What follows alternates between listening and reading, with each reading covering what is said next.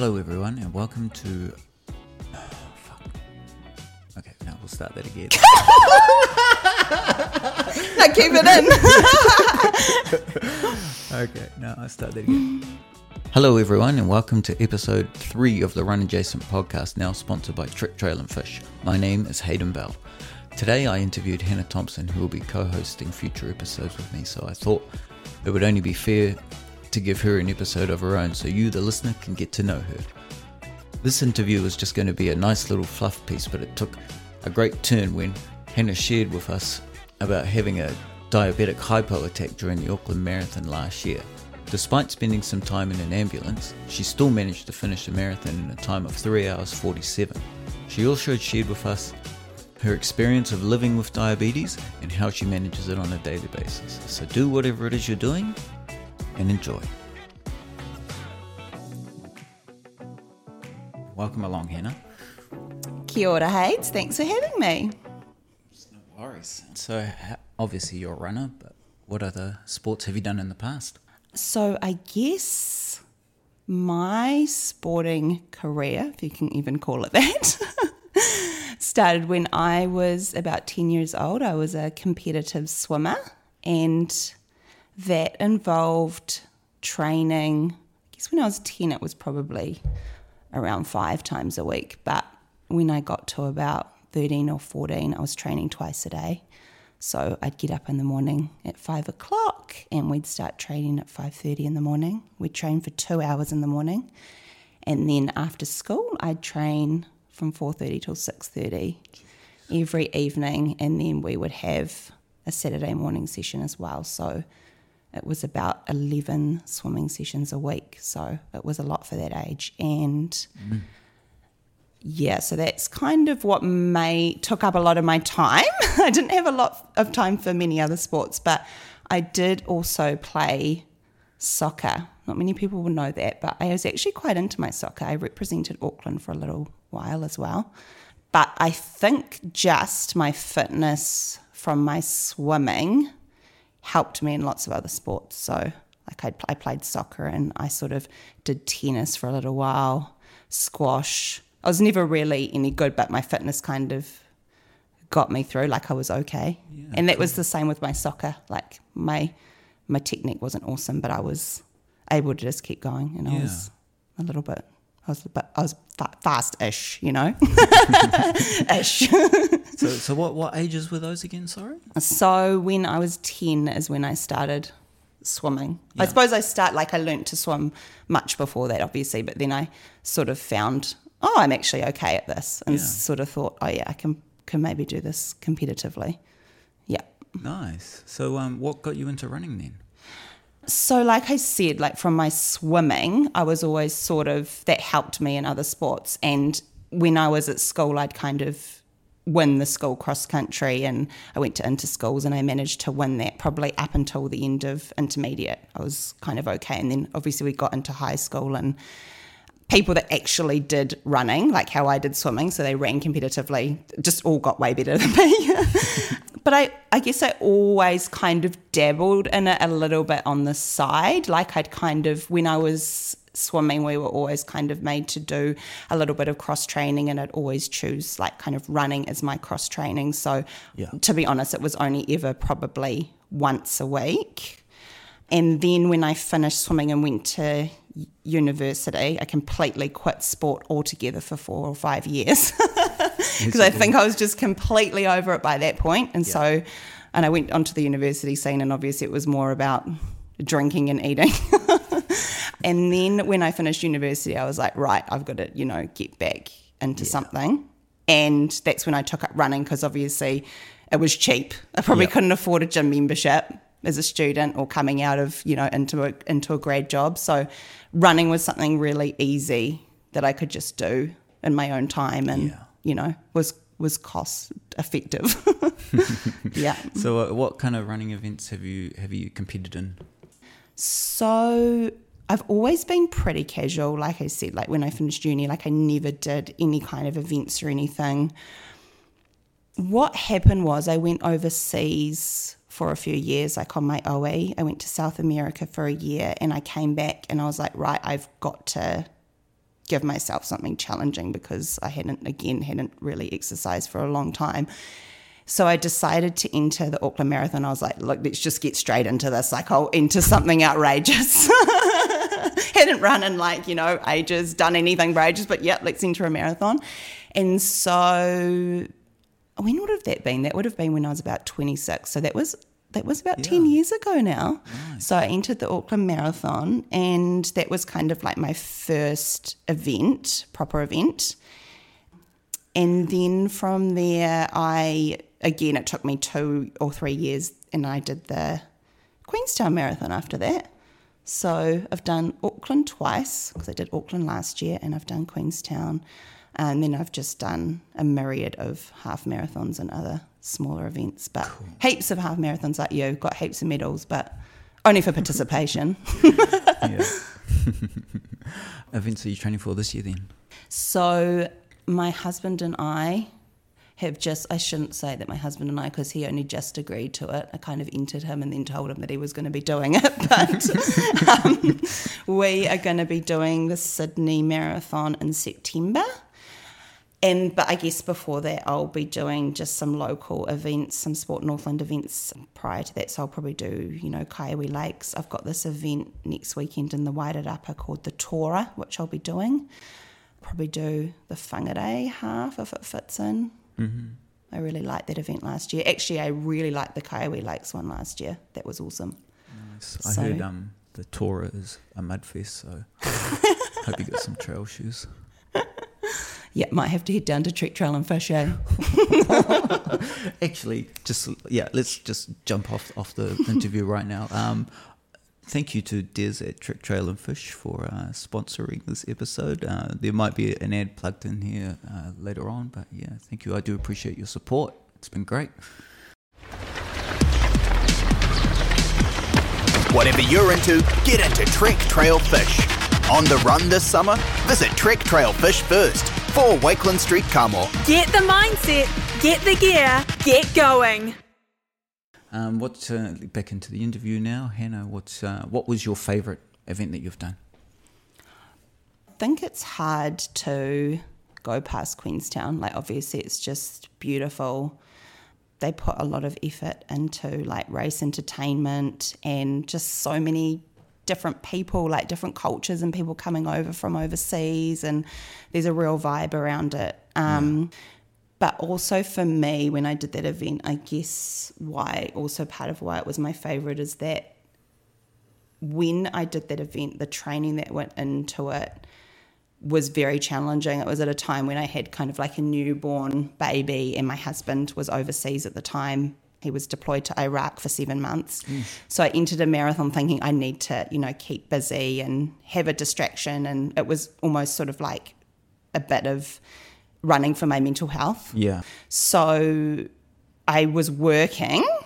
I had a newborn baby. I was by myself in Palmerston North with not many friends at that stage because we'd just moved there. I was very lucky to have the support of my family. They came and helped me out lots. But me finishing that event and was a highlight because Yeah. yeah, it was such a challenging time for me. It was hard Yeah. to train for. It was a lot of K's with a buggy.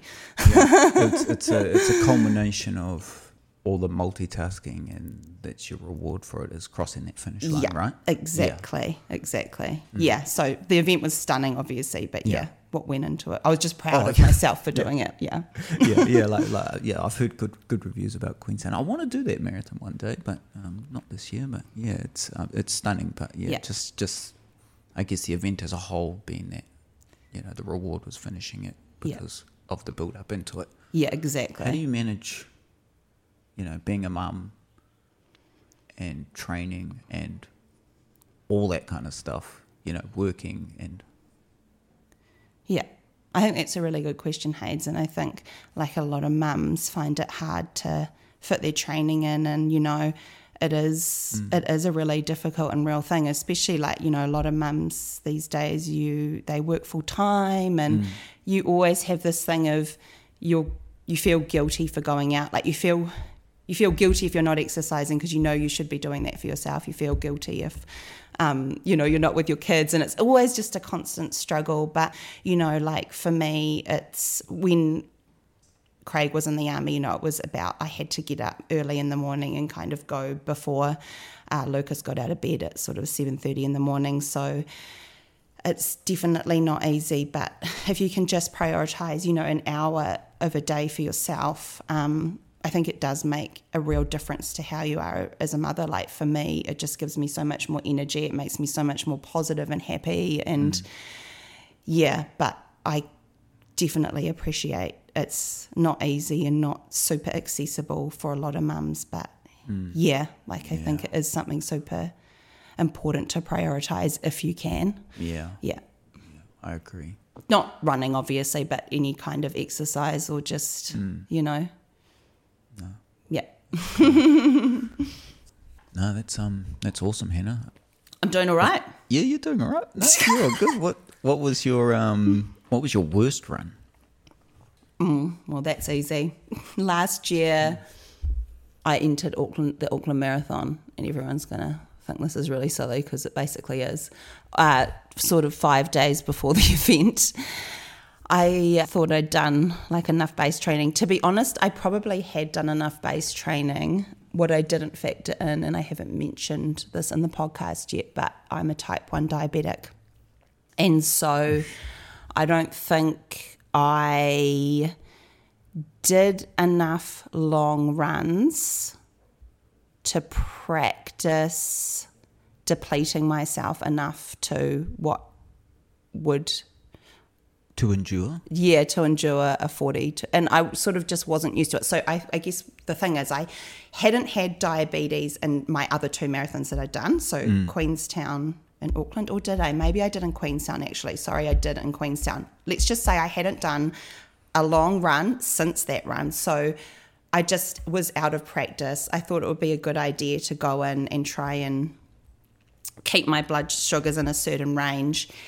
And I basically became hypoglycemic at about 30 kilometres an hour. And because I was trying to keep such tight control on that run, I just couldn't bring it back. So I was taking on gels and as much carbohydrate as I could. And for some reason, my blood sugars just wouldn't come up. So I just completely bonked, basically, but bonked with a with a in a diabetic way Yeah. as well as probably everything else. Although I could only really focus on the fact that you know I was trying to bring my blood sugars back up, which can be super dangerous. But yeah, I managed to make it to the end, which was really silly. But the thing Yeah. is, when you're hyperglycemic, you're not thinking straight. And so that was problematic too. If I was of sound mind, I probably should have pulled out. But Yeah. so how? What? So what, what do you call it? Do you call it hyperglycemic. Okay, well, so- you can call it a hypo. Most Okay. people would call it a hypo. Okay, yeah. So so when you had your hypoglycemic Yeah. fit or whatever it's called, how many k's were there to go? So I probably had. I think it's. I. th- I so I had a continuous blood glucose monitor in my arm, which isn't something I always use, but I put it in for this event. And I remember, so normal range for a diabetic, what you mm-hmm. try and aim for is before is between four and ten. When I checked it about 30 Ks, I think I remember I was about 4.1. So I was just in the normal range. Yeah. But soon after that, I plummeted, although I didn't check again until 34, which was when I was hypoglycemic. So somewhere between 30 and 34, Yeah. I plummeted down into the threes. And then I remained within the threes till the end of the run. So so four to ten is safe, Yeah.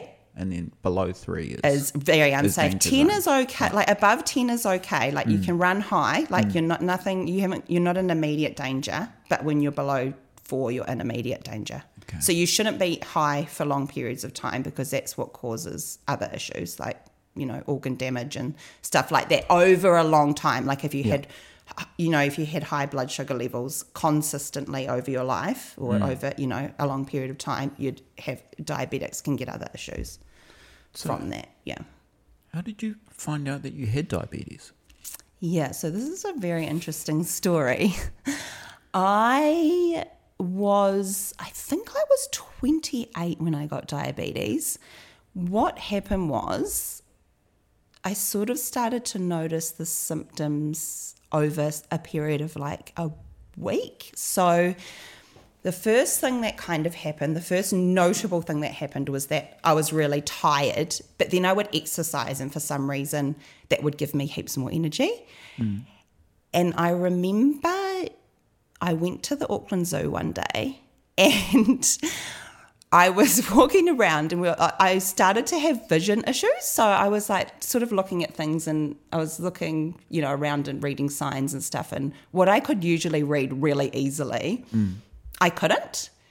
And so I said to my husband, can we like go to the optometrist after this because I'm having massive issues with my vision. Like it's very weird. Sorry, how old are you? So I was 28. Oh, okay. Yeah, yeah. So and all it wasn't like a gradual thing. on my vision. Sorry, it wasn't like you know over six months. on my vision's weird. It was literally within three days. I was like, this is so weird. My vision is like very impaired. Hmm. And so I got him to take me to the optometrist in the mall after that. And the optometrist was like, oh, you need you definitely need glasses. Like you know you've got some some issues. And I was like, okay, yeah, sweet as I need glasses. My husband went away that night because he was still in the army at that point. And in the morning, I woke up and my vision was almost completely gone. Like I could barely see anything. Wow. And I freaked out. I tried to open my phone, like, but I couldn't really read anything on my phone. So I'm Yeah. trying to, like, you know, do the pattern Yeah, of my yeah, passcode. Managed to, you know, where your call button is usually on your phone, Mm. like mine's, you know, bottom left. So called that and just pushed like the screen. And luckily, I reached my parents and I said, You've got to come over. Like, I can't see. Like, it's weird. I just feel like SHIT, Mm. basically Yeah. they came over and my dad was like, I'm just going to check your blood sugar levels. So my dad's a diabetic. What do you know? They were 32. And so we just, as I just said to you before, before in four and tens Yeah. normal. Mine were 32.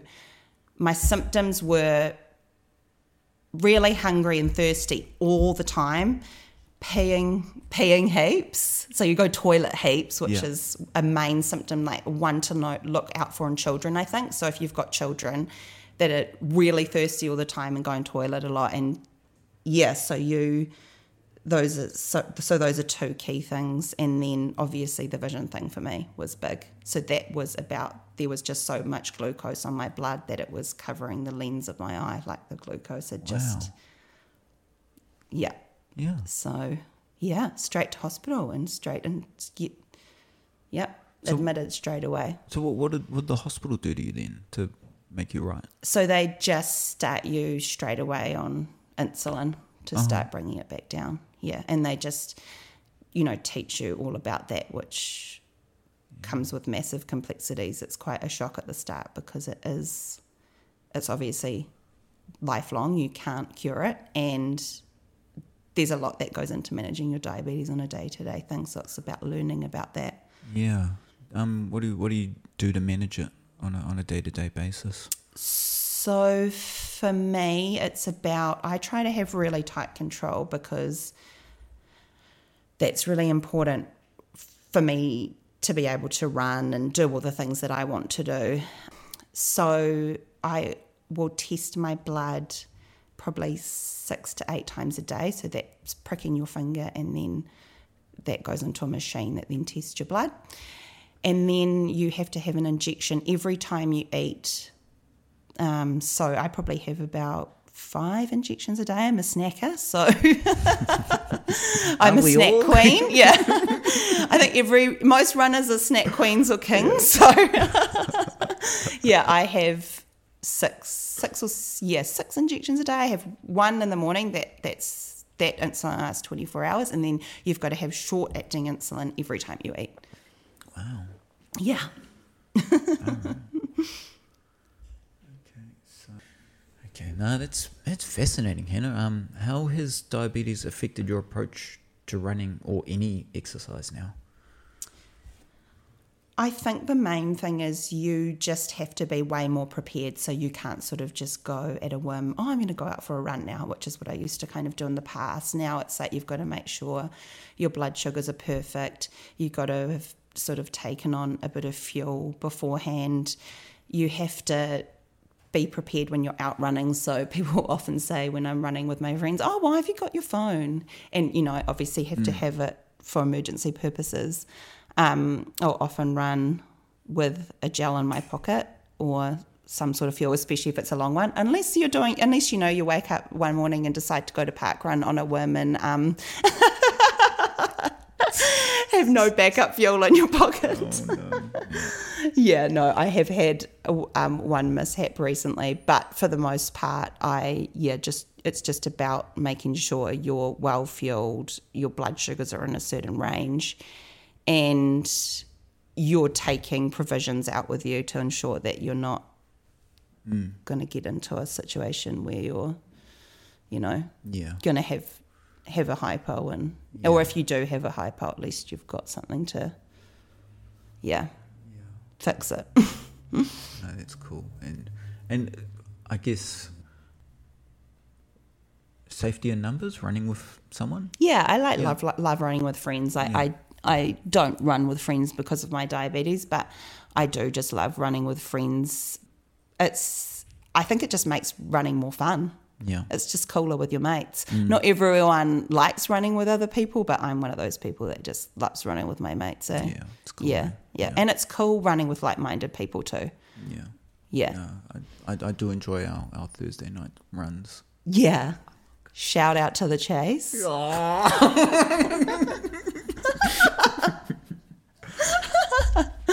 Don't worry, we can delete that. You're out. gonna cut it out.